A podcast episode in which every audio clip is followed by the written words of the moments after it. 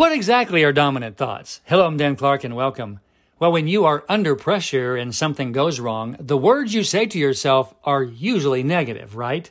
They dominate your behavior the moment they show up. Now, all of us do that, but the level with which they are negative has a big effect on us. Would you like to change those negative thoughts when they show up?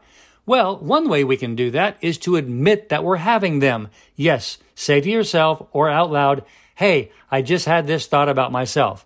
Next, practice turning it around by changing it into a positive statement.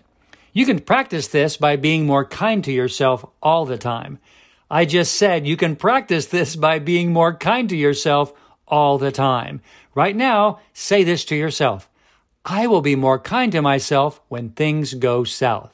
Hey, sharing is growing, remember? Share how you are being more kind to yourself with someone today. I'm Dan Clark.